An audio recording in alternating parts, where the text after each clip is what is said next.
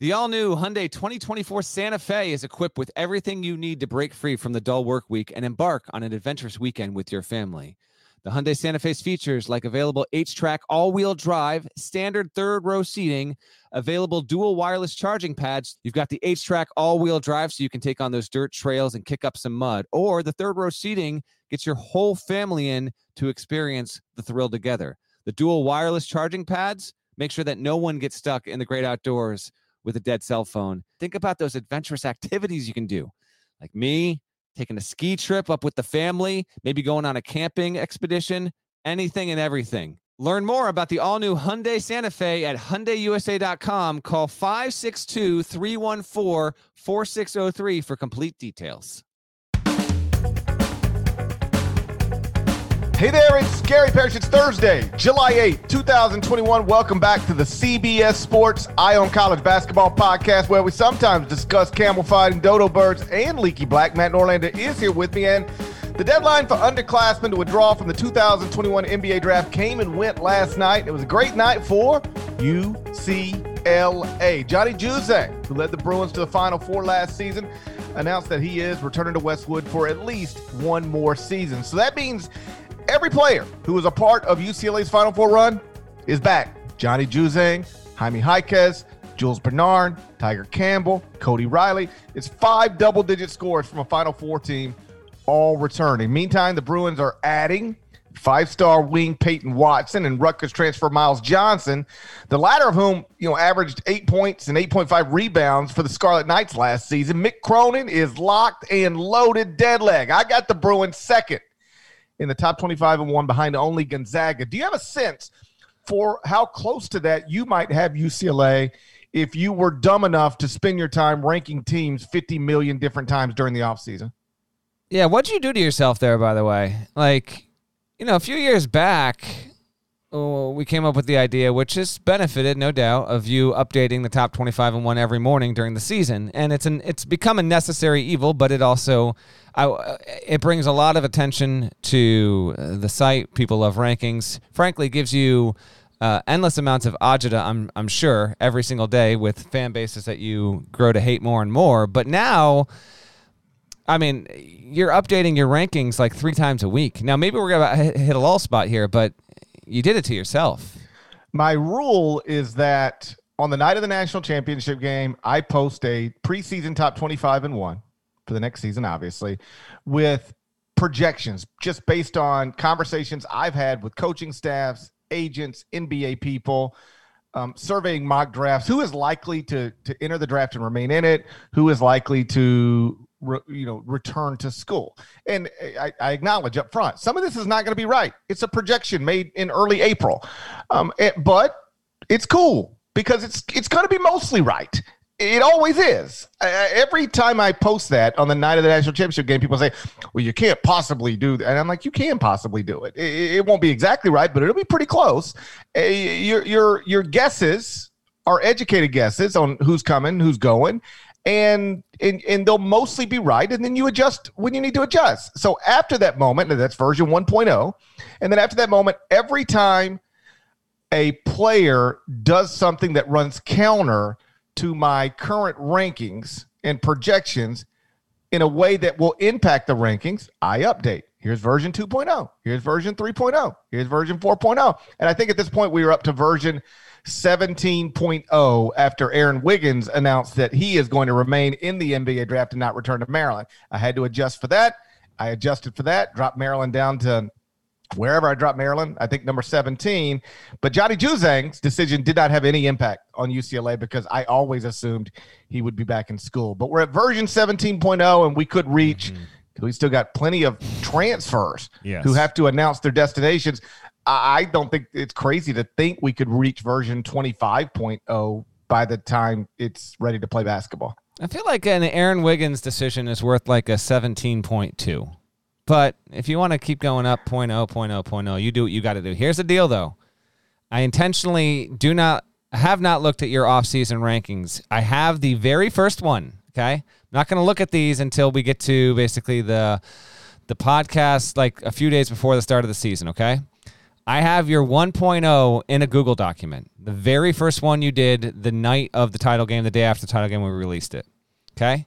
I'm going to go on on the day before the, the season starts. We're going to compare your final preseason ranking from your first one just for fun to see how much has changed. Now, don't go back and look at it between then. I was going to surprise you with this in November, but I'm letting the cat out of the bag now. So we're going to see just how much can change in an entire offseason beginning to end 1.0 versus 23.0 or wherever the hell we're going to be, you know, on November 6th. Fired up. And you know what? I don't think it'll change that much. Off the top of my head, um, Texas has improved itself.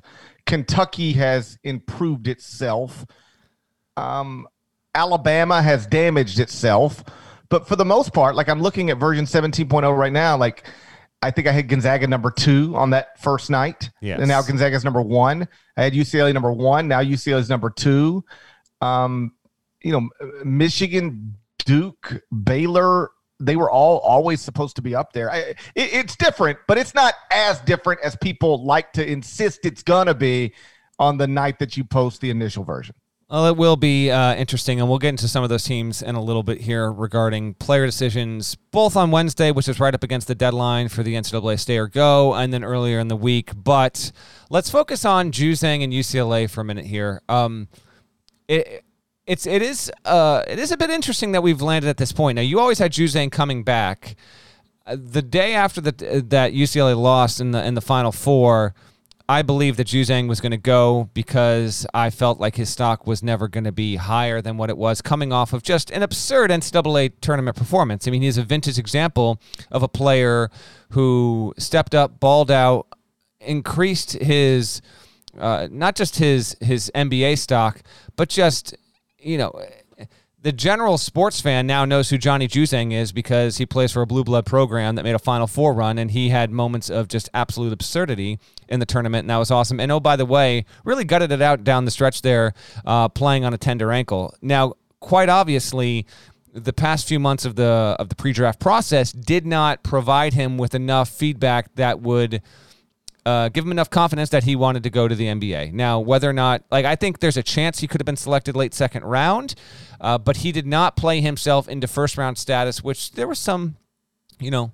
free and loose talk after the NCAA tournament run that he had turned himself into that. He had a wonderful season, an amazing late February all the way into March, but his return quite obviously sets him up to be a preseason first team All American. Uh, but you you get back Cody Riley as well. You mentioned Peyton Watson. UCLA has a really really good team. Jaime Jaquez I think will be terrific as well. I mean he's right there with Johnny Juzang. I think overall in terms of how valuable he'll be next season. So uh, you and I would not doubt Mick Cronin to get UCLA back to the summit or close to the summit of the sport with or without Johnny Juzang, but it is it is great to have him back. And I'll extrapolate on this a little more in the pod, but it did feel as though this time around, uh, college basketball players of some note that you don't even have to be a die-hard fan of the sport. If you just kind of watched here and there, January, February, March, and you're just kind of, you know, you're into college basketball, even if you're not an absolute fanatic about it. We had a, a good number of players uh, choose to return to the sport which is a really good thing. The biggest among those players, though, at least the most well known, uh, I would argue would be either Johnny Juzang or potentially Kofi Cockburn, who we'll get into a little bit here. That, that's a really good thing and a great thing for UCLA. You've got them too. You asked where you think I'd have them. I don't know yet. I mean, I won't really. I won't truly assemble that that ranking stuff, uh, my research for that until you know late September, early October. I'll definitely have UCLA top five, no doubt about it. I, I do know that I really like what Kansas has now. Uh, it's built up a, a pretty uh, impressive roster, and we still have to wait on transfer stuff with them. But I think UCLA has to universally be regarded, GP. I would say universally regarded as a preseason top five team. And that is obviously not something that has been all that common for such a proud program. Uh, for most of the past 25 years, uh, UCLA has not entered the season most. It has a couple of years, but for the most part, it doesn't enter a season as a top five team in the nation. That will definitely be the case when we get to November the point you make about Johnny Juzang being recognizable even to casual fans, I think is important for the sport. You know, Luka Garza returned for last season and was going to be the consensus unanimous preseason national player of the year, but he wasn't coming off of some incredible NCAA tournament run. He was just coming off of an incredible season at Iowa.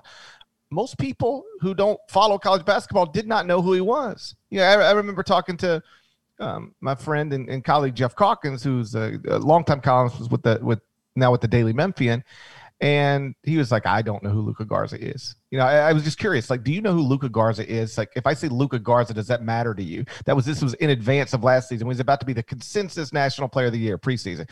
Jeff was like, I don't, I don't know. And I, I don't think that was unusual. Like he just wasn't well known outside of the sport. What's interesting about this year is we've got the top, at least according to my top 25 and one, the two top teams, Gonzaga and UCLA. They're both coming off Final Fours and they're both returning, in theory, arguably, the best player from those Final Four teams. For Gonzaga, Drew Timme, and for UCLA, Johnny Juzang. Um, they're, they're, they're, if not probably, at least possibly both going to be preseason first team All Americans. There's no question with Drew Timme, maybe Johnny Juzang. We can argue that later. But th- that's really key for the sport to, to, to be getting guys that people know, that people watch throughout March and early April play to be getting those guys back is um, again it, it's it's not a normal thing uh, for the sport, but but it's going to be a thing heading into this season. Another thing that's not normal for the sport of college basketball is to return five double digit scores from a Final Four team or have five starters back from a Final Four team. I would trivia time you, but I didn't know even how to start looking that up as I was prepping for this late last night. Uh, but I bet you're not going to find many examples in modern history where a Final Four team returned five double digit scores or five mm. starters. Billy Donovan's Florida program is an obvious example. After the 2006 season, yes, uh, they they return, you know, their entire starting lineup, five double digit scores, and they go on to win their second straight national championship in 2007. Joakim Noah, Taurean Green, Corey Brewer, Al Horford, Lee Humphrey.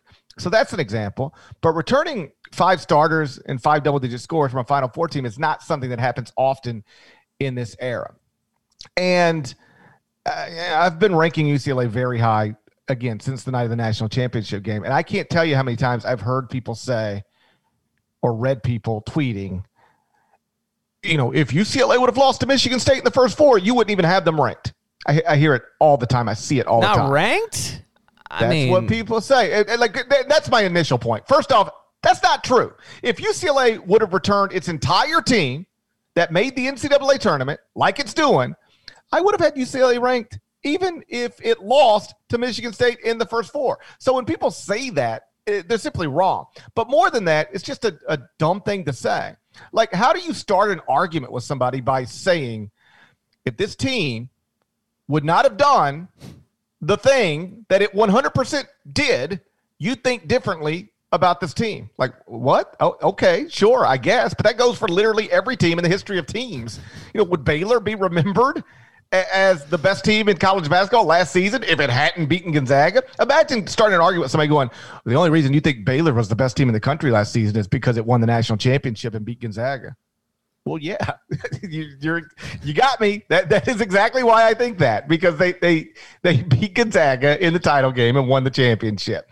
Um, so I I don't even it doesn't even make sense right. to me that argument. But also beyond that, it's not that UCLA just got hot because I think this is what that's rooted in. UCLA just got hot in the NCAA tournament. Now you're overreacting to that.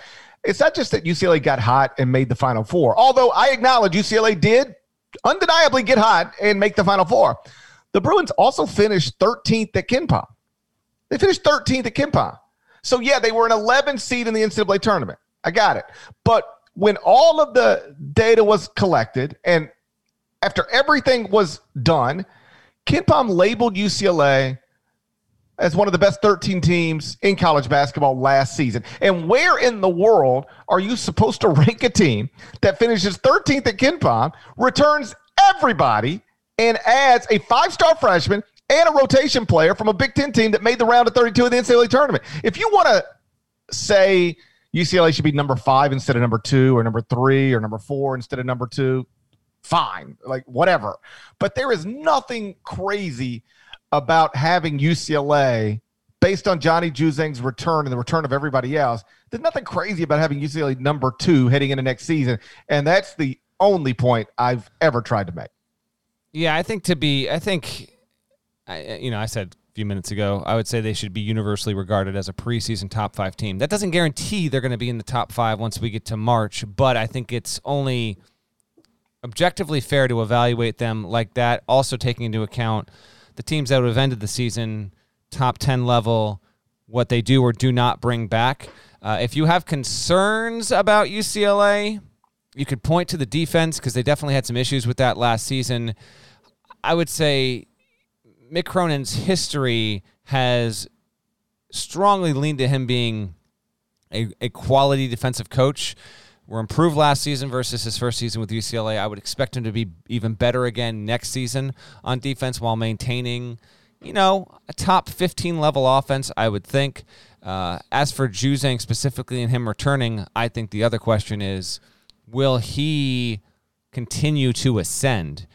Because I got to imagine that that he and his family uh, really had a, a, long discussion about about doing this. Now, I do think he's got a wonderful. I think he is a, a an ideal candidate for a player. You know, all American fringe draft pick playing in a big school who can now profit off of NIL. Like if I'm Johnny Juzang, I have to imagine I have to imagine that Juzang and his family and, and representatives had had discussions about where there could be areas for him to make some serious money this upcoming season. And by serious money, obviously I'm talking like at least six figures. The star player at UCLA on a Final Four team that's coming back, I think he'll have really good opportunities. And I'd, I'd be interested to know from Johnny, and someone's going to ask this to him soon, I would think, uh, or by you know the preseason media day at the latest. Like, if the NIL stuff wasn't in place, would you have gone to the uh, NBA? Yes or no? And if, if it, the answer was if there was no NIL, I was going to the NBA, it wouldn't surprise me whatsoever. But aside from all that, will he continue to ascend and be a quality player? Because he did bring his game up a significant notch in the tournament. Remember, he was he was a non-factor at Kentucky after entering uh, at Lexington as a as a heralded recruit, and then last season he really gained steam as as the as the season went along, and then it just it went to another level once he got to the NCAA tournament. As a reminder, 23, 27, 17, 13, 28, 29 points. Uh, those were his game totals once we got to the postseason. Prior to that, Here's what they were 9, 12, 18, 25, 6, a DNP, and then 12. He was a good player. He just wasn't the supernova that he was on the stage of the NCAA tournament. So, uh, will he take that next step? If he does, that's why I would. That's the biggest reason. I think that he will, and that's why I would list UCLA somewhere in my preseason top five. In the regular season, Johnny Juzang averaged um, or, or for the entire season, rather. He averaged 16 points, 4.1 rebounds, 1.6 assists. In the NCAA tournament, he averaged 22.8 points, and he shot 50.9% from the field and 37.5% from three.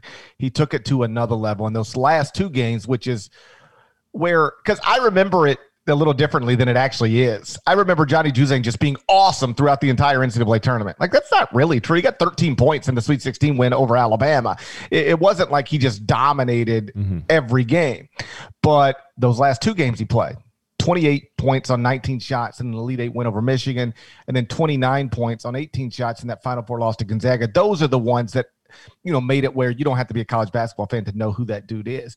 Um, the point you make about name, image, and likeness being a thing now, and and possibly playing a role in his return, um, I think can't be overstated. Like you, you know, when I talked to NBA people in recent weeks, especially after the combine, they were like, Johnny Juzang is not a first round pick.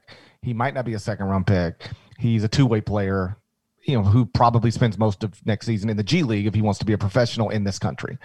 And given that reality, maybe in a different time you go, okay, fine, two way player, I'll take it. Let's go. I, am going to bounce between a G League team and an NBA franchise. I, you know, I'll be making a paycheck. I'm fine with that.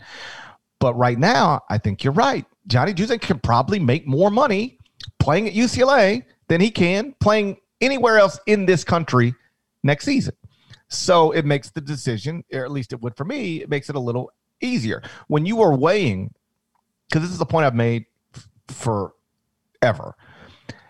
if you are a college star at a prominent program who who doesn't project as an NBA star at the next level, you will never be you will never have the responsibility on a basketball court again that you have right now.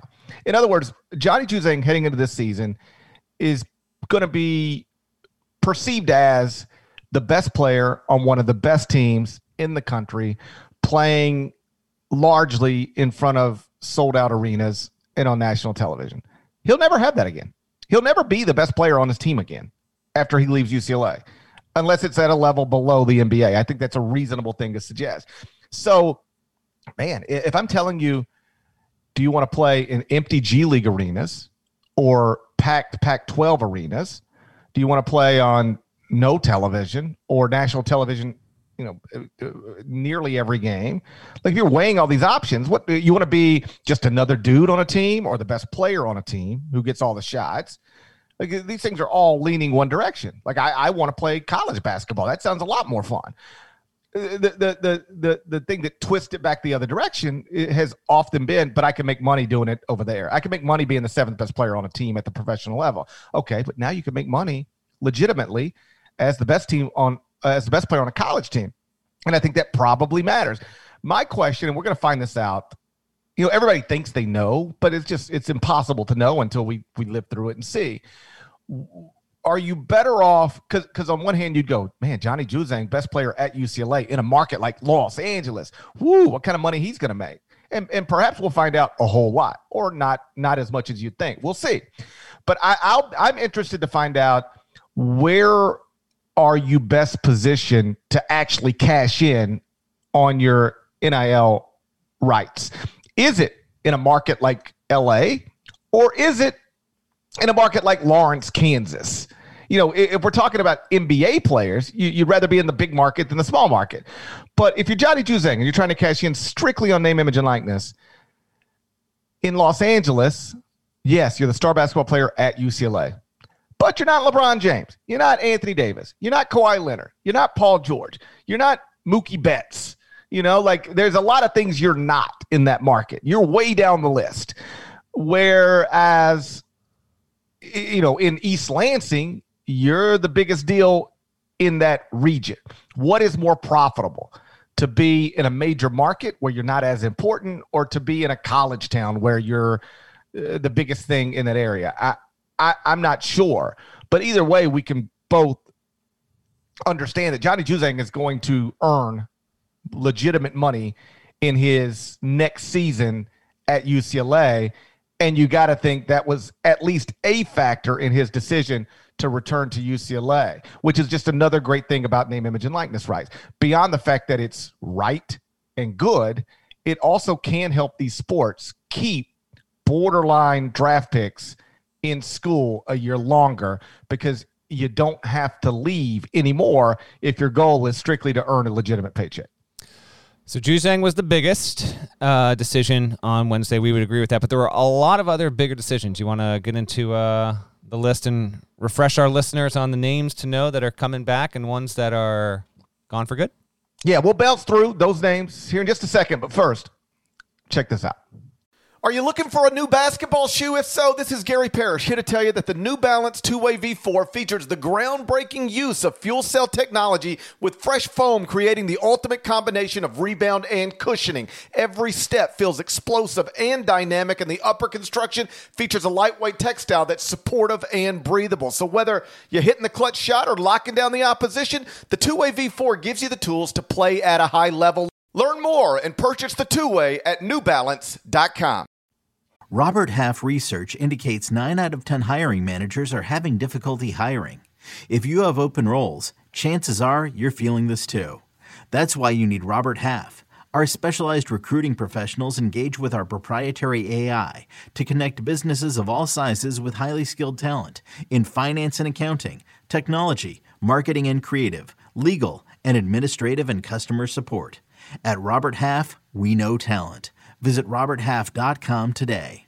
So Johnny Juzang wasn't the only significant player to withdraw from the NBA draft in recent days. Deadleg, run us through the other dudes who matter to the sport. All right. This is most of the names, I won't say all the names that decided this week, essentially, uh, for the most part. Uh, I'll, I'll start with the guys that are gone because there's very few. And normally this is how it goes, but I did feel like the number was smaller. So um, Jose Alvarado leaving Georgia Tech, he's gone. Uh, Aaron Wiggins, as you mentioned, leaving Maryland, he's gone. The most impactful decision this week for a player that's gone that was considered somewhere in the 45 55, 50 50, 55 40 range would be Jason Preston, who got Ohio to the NCAA tournament. Really nice passer. He is gone. Uh, he had a workout with the Lakers on Wednesday and decided after that that this is indeed where he was going. He will get, get drafted. Interesting prospect overall. Those are the only three players in recent days that were considered on the fence-ish who are not returning to college basketball. Everyone else I'm about to tell you right now is coming back. Uh, here are the players that are coming back and are going to come back to the programs that they were playing at last season.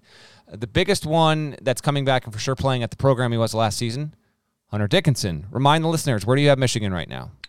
Uh, I believe fifth in the top 25 and one. Let me double check that. Yes, Wolverines fifth. They bring back Hunter Dickinson, Eli Brooks, and then Juwan Howard is enrolling the number one recruiting class in the entire country. Indeed, he is. Hunter Dickinson, no doubt about it, will have a case to be a preseason first team All American. Uh, him returning to Michigan, I think, is a is a big deal because not just of his skill. I mean, listen, I think he'll have a chance to really grow as a, as a sophomore here, but you play at Michigan, you play in the Big Ten. You want to talk about a player that's going to be among the like the five or six biggest names in the sport next season. I do think Hunter Dickinson will be one of those. Whether or not he's a top five player, I think he'll be a top five, six, seven name overall because I think he'll be a major factor on a national championship contending team. So he's coming back.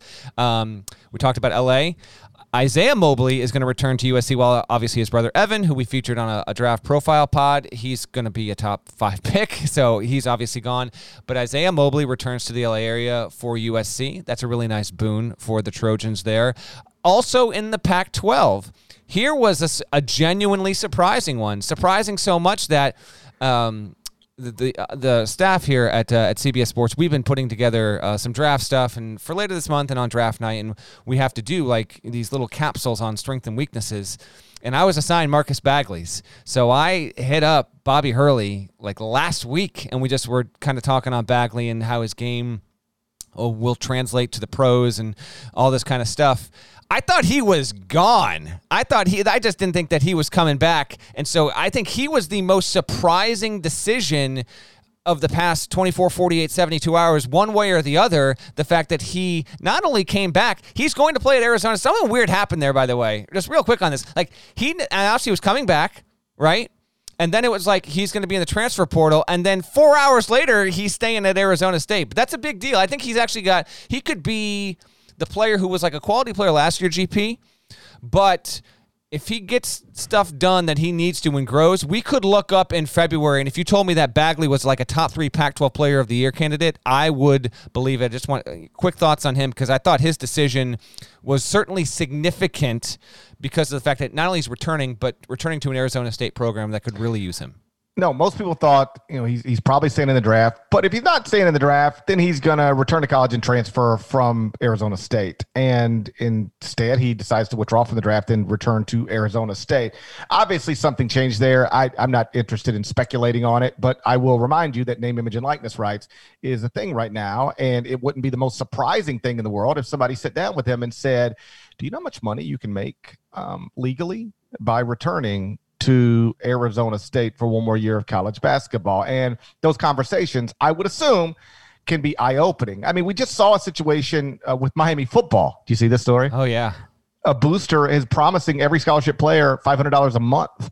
You know, hey, here's a contract, $500 a month. I'm not just picking the starting quarterback or the starting or, or the best uh, wide receiver. Everybody, if you're on scholarship, you could I, contracts on the table for you, $500 a month. And that might not sound like much to somebody, but think about this. For decades, like the big scandal in college sports has been like, oh, I wonder if that booster got him a car. Did you ever hear that booster got him a car? Well, five hundred dollars a month is a car. you know, it's a nice car.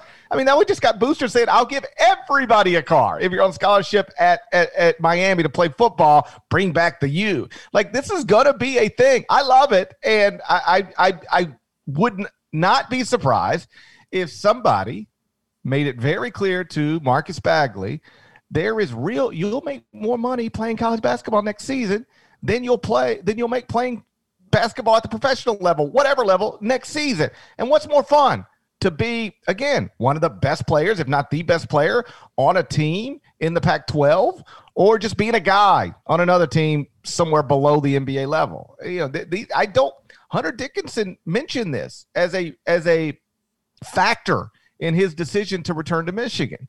I don't know that it's true, completely true in every case where somebody says it because mm-hmm. Mm-hmm. Hunter Dickinson, like if we're just being honest, he can say, "Yeah, name, image, and likeness rights is a real reason I came back." And you go, okay, I believe you. But like another reason is like, you, were you going to be picked? Right. It's a way of shielding yeah. that. Uh, no yeah. doubt. You can shield your reality of like what your chances of actually getting picked were. It's it's it's a convenient thing now. It'll be true in some cases, but I hear right. what you're getting at. Now. Yeah. No, I don't. I think it's true in some cases, and I do think it it, it tilts the seesaw, if you will, mm-hmm. in, in, some cases. Like, okay, I, you know, they telling me I might get picked in the 50s, but maybe not at all, and definitely not in the first round. But you know uh, I could still end up in the G League and make a paycheck. And okay, yeah, you could do that. And, and in different years, you might, but you could make a bigger paycheck playing college basketball. Just play college basketball and be awesome. Uh, I, I, do think it's a it's a factor. Is it the largest factor? For some of these players, maybe not, but I do think it's a factor. And that's another great thing for college basketball. We've been talking for years. How do we keep the borderline draft picks in school. We don't have to keep Zion Williamson in school. That's absurd to think that you could. You don't have to keep Ja Morant in school another year. It's absurd to think that you could. But but can you keep Jared Harper in school? Like that's that's that's the guy you should be able to keep in school. And with name, image, and likeness rights now a reality, it appears to me what we found out with this draft is you can keep the Jared Harpers in school. A lot of Jared Harpers, if you will, stayed in school this season. Yeah, that's a really good thing for college basketball. I mean, I got a few more names to get to you here that I think, you know, it's it's I'll say this before I get to the rest of these names. I will say this, GP. I wonder if you agree with this. So, in many off seasons, be it right after the Final Four ends or when we're, you know, compiling our list of a top 101 players in the sport or we're just doing general preseason stuff, there's always interesting players, really good players returning, but there are some there have been some off seasons, certainly in the past decade where I've looked and I've been like like I remember sometimes we'd make our top 101 and by the time we got to like even like 28, 29, 30 on the list, while they were good players, I'm like man, is this dude really like is he really going to be the 27th best player in college basketball? Is that what the sport's going to be this season? I'm on the other side of this this season. I think we've got a lot of really good, compelling talent, and that will translate then to maybe similarly, you would have an opinion on this, where when you make your preseason top 25 rankings and you get to like, I remember sitting with you after Final Fours in years past where we would be at like 22, 23. I'd be like, this team is disgusting. Like, yeah. there's I, this team has no business being in the top 25 heading into the season. Then once you play it out, like it all certainly makes sense. To me, like it feels like with these guys returning, there really is like, you know, 35, 36, 37 teams that that have a that have a case for top 25 status. Would you agree generally with what I'm what I'm putting out there for you? Yes. In most years, I get to 23 or something like that and I go, "All right, I, who who I got to get to 26. How do I get there?" This year, I can honestly tell you like I don't have a problem getting to 26. I feel sometimes like I've left a a worthy team out. Um, like I, I've got roster breakdowns of maybe five or six other teams that aren't in the top 25 and one that I feel like could reasonably be ranked if I went to 31 or 32 or 33. Um, but I'm leaving those teams off right now because I, I, had to cut as opposed to stretch. And I think the same thing um, when it comes to putting together a list of players or All America teams. Uh, how about this? Trivia time. Okay.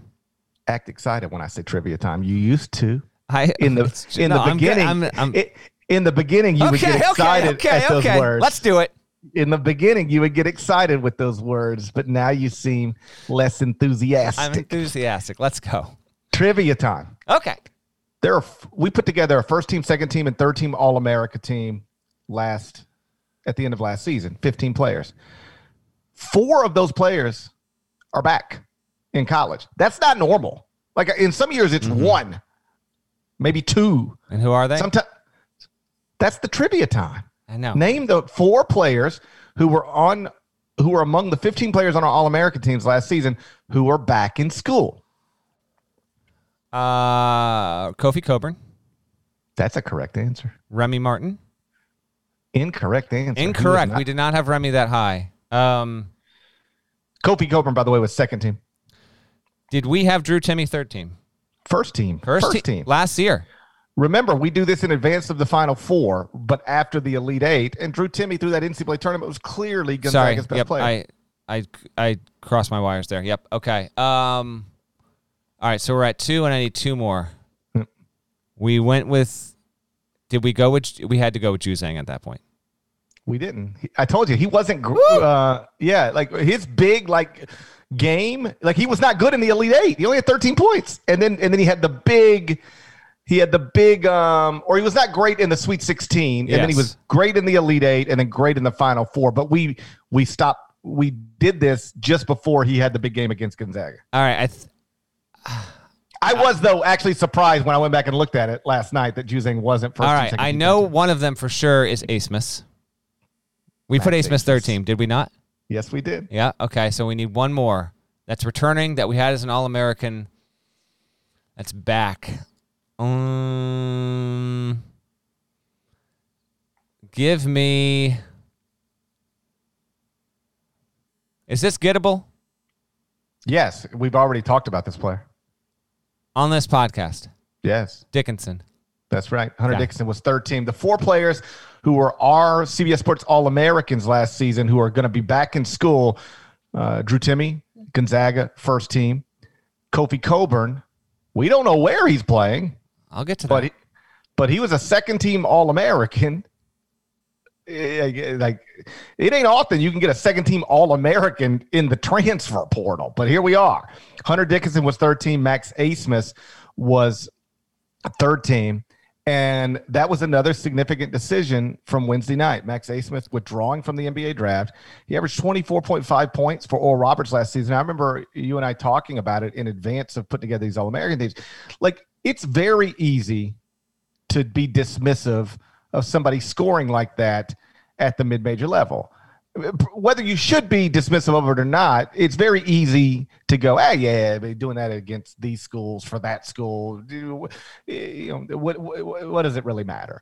But then you see him go to the Sweet 16. He gets 29 points in a win over Ohio State, 26 in a win over Florida, 25 in a Sweet 16 loss to Arkansas. And you go, okay, well, it, it turns out this guy could do this against anybody. And that is why he started to get, you know, some first round buzz connected to his name. Um, but and Chad Ford tweeted this last night. I don't know if you if you saw this longtime uh, NBA draft uh, analyst. He he said Max Abmas got some first round buzz after a huge NCAA tournament, but his stock came crashing down to earth at the combine, where he measured small, tested as the worst athlete among guards, and struggled with his shot in the five on five. So I'm assuming he got you know the feedback that suggests you're not quite ready to play in this league right now. And oh, oh, by the way you might not ever be you know you, we'll see but you might not ever be. You know if you if you uh, test unathletically and you're little it's a hard it's a that's hard to overcome at the NBA level. So so we'll see but that doesn't mean he can't be a great college player. And if I were putting together a first team All American preseason team Max Abmas from Oral Roberts would be one of my guards. Do you like if I were putting together an All American team right now? Here's because I, did it last night. And I struggle with the final spot or so, but here's what I would do: Max Abmas Oral Roberts at one guard, Johnny Juzang, UCLA at another guard, Paolo Banchero at Duke would be on my team. Drew Timme at Gonzaga would be on my team, and he'd be the preseason national player of the year. And then I think Kofi Cockburn, who is to be determined, but that has me leaving off Hunter Dickinson, and that's obviously tough. But just like we were talking about earlier, like I, I'm not having to stretch to find the five players. I'm having to cut really good guys. Some other names that I think could reasonably be considered, as I was just sort of bouncing through rosters: Collin Gillespie, Villanova, Remy Martin, Kansas, Andrew Jones, Texas, Kellen Grady at Kentucky, EJ Liddell, Ohio State, Mhm. Kyle Lofton, St. Bonaventure, Trevion Williams, Purdue, Yeah. Armando Bacot, North Carolina, Keve Aluma, Virginia Tech, again Hunter Dickinson, Michigan, Chet Holmgren at Gonzaga. A lot of, a lot of either really interesting prospects or already established, experienced, you know, accomplished, uh, you know, veteran in you know college basketball players. Like there's some there's some there's some interesting college basketball talent returning to college basketball next season. It's it's it's. I, you know, I, I don't want to say I'm ready for the season because I'm not. I'm ready for another vacation. You are but not, you are not ready for the season. but but No shot. I'm looking I'm looking forward to the season. I like I how about this? I can't wait to go on another vacation and lay there and think about the season. Okay, well, if you want to do that, knock yourself out. I will change this Uh, right now. My early, this is early straw poll, one person straw poll. Give me, I'm not going to put Cockburn there because I don't know where he's playing, but give me Dickinson, Timme. I love Trevion Williams for next season. Yep. Hold me to it. I will put him on my preseason first team. And then I guess Juzang and Gillespie, but I got to think more on that. I, I Abmas is certainly worthy of consideration. That's that's an that's an early reading on that. But yes, Abmas's returning and returning. To, I'm gonna get to transfers in a second. The guys who are returning but transferring. But like Abmas is a player who, in deciding to return, if he wanted to transfer, we're talking like top three transfer in the country, and he's gonna stick it out with Oral Roberts. Big time coup for that program, which will have visions and hopes of returning to the NCAA tournament because he is coming back. Let me read off a few more big time decisions that came down. Another surprising one, not a shock, but relatively surprising, because a lot of people thought he was gone, was Terrence Shannon. Mar- Mark Adams gets a huge boost. He's going to return to Texas Tech. Last season, uh, Shannon was uh, a quality player, 12.9 points, 4.0 boards. Not a really good shooter. I was told that's basically what it came down to. Um, needs to improve the shooting, and if he can, he will become an NBA draft pick. There's a shot he could have been picked overall as well, but was going to drift into the 50s if that was the case. He returns. That's big time for Texas Tech. The best one two punch we got Ron Harper and Geo Baker both back at Rutgers. Do you have Rutgers in your rankings? I do not. Okay. I would say that with them returning, probably deserve to be top 30. Are they in that group of five to seven on the outside looking in?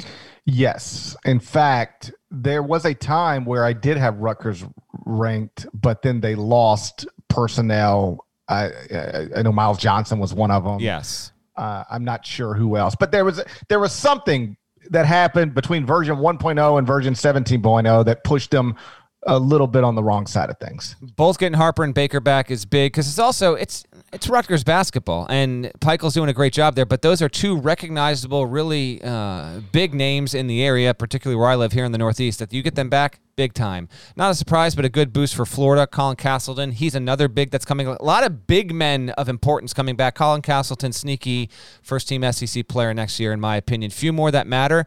How about we go to the American? Kendrick Davis know the name. He's going to be huge next year. He had 19 points, 7.6 assists, 4.2 boards last season for SMU. He's returning to SMU. That is arguably as important of a returning decision to a single program. It's on an Abmas type level there. So he comes back.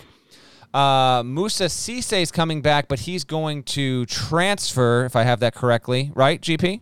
That's right. He is return. He withdrew from the draft wisely, and but is in the transfer portal. And there is n- no expectation among the people that I've talked with that he's going to return to Memphis. He's going to transfer to another institution. Tyson Etienne is the other one in the American going back to Wichita State. He could be the league player of the year if it's not Kendrick Davis or someone else, but he's a really, really good player. He decided to come back. And then a couple more. EJ Liddell wasn't yesterday, but decides to come back to Ohio State.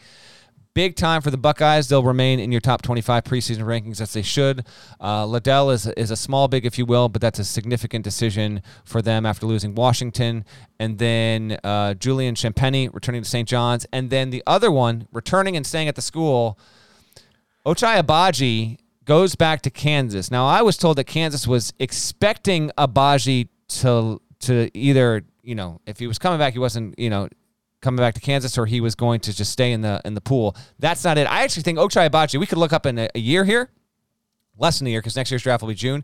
I think he could, if he really hits next season, we're talking top 15 pick if it all comes together there. Kansas is loaded. I mean, they have Remy Martin coming in, uh, Joseph uh, Yesufu, who played for Drake last season. Agbaji comes back. Jalen Wilson is coming back. Christian Braun, McCormack's back. Lightfoot's back. Um, I don't think they will have room. I actually don't think they're going to have room for a scholarship. Now, let me scoot this in and, tr- and segue to the guys that are coming back or transferring. So, one of the most important ones is Remy Martin, who's coming back, transferring from Arizona. He's going to Kansas. The other one that's coming back but transferring that had Kansas on his list is Marcus Carr. I don't think Kansas is going to have the room. Marcus Carr was a high volume player for a bad Minnesota team. My guess is he'll go to Texas. That's just a guess, but I, I, if you made me pick among the few schools he's considering, he is a very, very important. Like he could just be a a baller stud next season. So he's coming back, transferring. Other players that are either transferring or maybe transferring. We mentioned Moussa Cisse. You've got Abmas's teammate Kevin Obanor, also very good in that run for Oral Roberts, coming back, transferring not this week, but last week, Jaden Shackelford. We mentioned him, Alabama. I think losing him actually dings the, the tide. And then two more big men. Dawson Garcia coming back, still considering Marquette. Immense buzz that he's going to go to North Carolina. UNC will be completely intriguing in year one under uh, Hubert Davis. I would think that Garcia is going to go to Carolina. And then lastly, we'll finish up with a huge name here. Kofi Cockburn is coming back but two of his former coaches, assistants at Illinois, Orlando Antigua and Chin Coleman, are now on staff at Kentucky. Kentucky's interesting because it has Oscar Tshiebwe. You can't really, not that you can't, it just doesn't make a lot of sense to play both Cockburn and Tshiebwe. Is Cockburn going to go to Kentucky? If he does, how does that affect their roster? Will he choose to return and play for his coach, Brad Underwood? Will he go somewhere else? He's in the portal completely fascinating decision because he well could be a top five player in the sport next season if he lands in the right spot and continues to produce. So he is coming back. That's a, a laundry list of guys. A lot of them really, really good. Really good news for college hoops this week with the amount of talent and and and knowable names in the sport returning. And now, as we waiting to see where these guys are going to go, plenty of interesting in the portal decisions. But to me, none bigger, more intriguing than what happens with Cockburn uh, and whether or not he's going to return to Champaign, go to Lexington, or maybe somewhere else. We'll have to wait and see on that. One quick bit of news, by the way, that came out early Thursday morning. Small thing, but kind of a cool thing. It was announced that there's going to be a Jumpman Invitational. These are all Jordan Brand schools. That's going to be played in Charlotte. Uh, the first one is for next year. It's going to start in December of 2022. Men's and women's teams from Michigan, North Carolina, Florida, and Oklahoma have agreed to a three year contract where those schools will play each other in a round robin year by year by year. So, um, Florida, Michigan, North Carolina, Oklahoma, part of the Jumpman Invitational, another quality non conference opportunity for college hoops, which I think is pretty good. Yes, it's on a neutral court, but you have big time schools involved in this in men's and women's basketball. It's a pretty cool, fun deal there for some of the biggest brands in college hoops that will start again in 2022. Shouts to Devin Downey. Shouts to Chester, South Carolina. Shouts to Harvey Thomas, legend. Shouts to Larnell. Thank you guys once again for listening to the Eye on College Basketball Podcast, middle of the dumbest pandemic of my lifetime. If you're not subscribed, please go subscribe anywhere you subscribe to podcasts, including Apple Podcasts. And while you're there, leave a, a review. Type some nice words. It takes 20 seconds.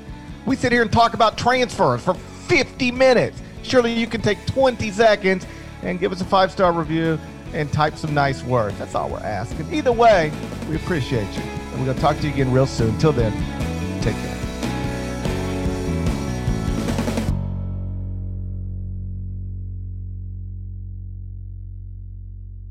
What's up, y'all? This is four-time NBA champ Andre Iguodala. Yo, and this is his best friend, the Ohio State legend, Evan Marcel Turner the first. Every Wednesday, we drop a new episode on our show Four. We're talking basketball, business, and all the culture in between. From locker room stories to some basketball analysis from those who've been in the game. Now it is a do do averaging I can't 29 and 11. God, what it take to be an all-star? A win. Subscribe to Point Forward, the podcast, so you don't miss a thing.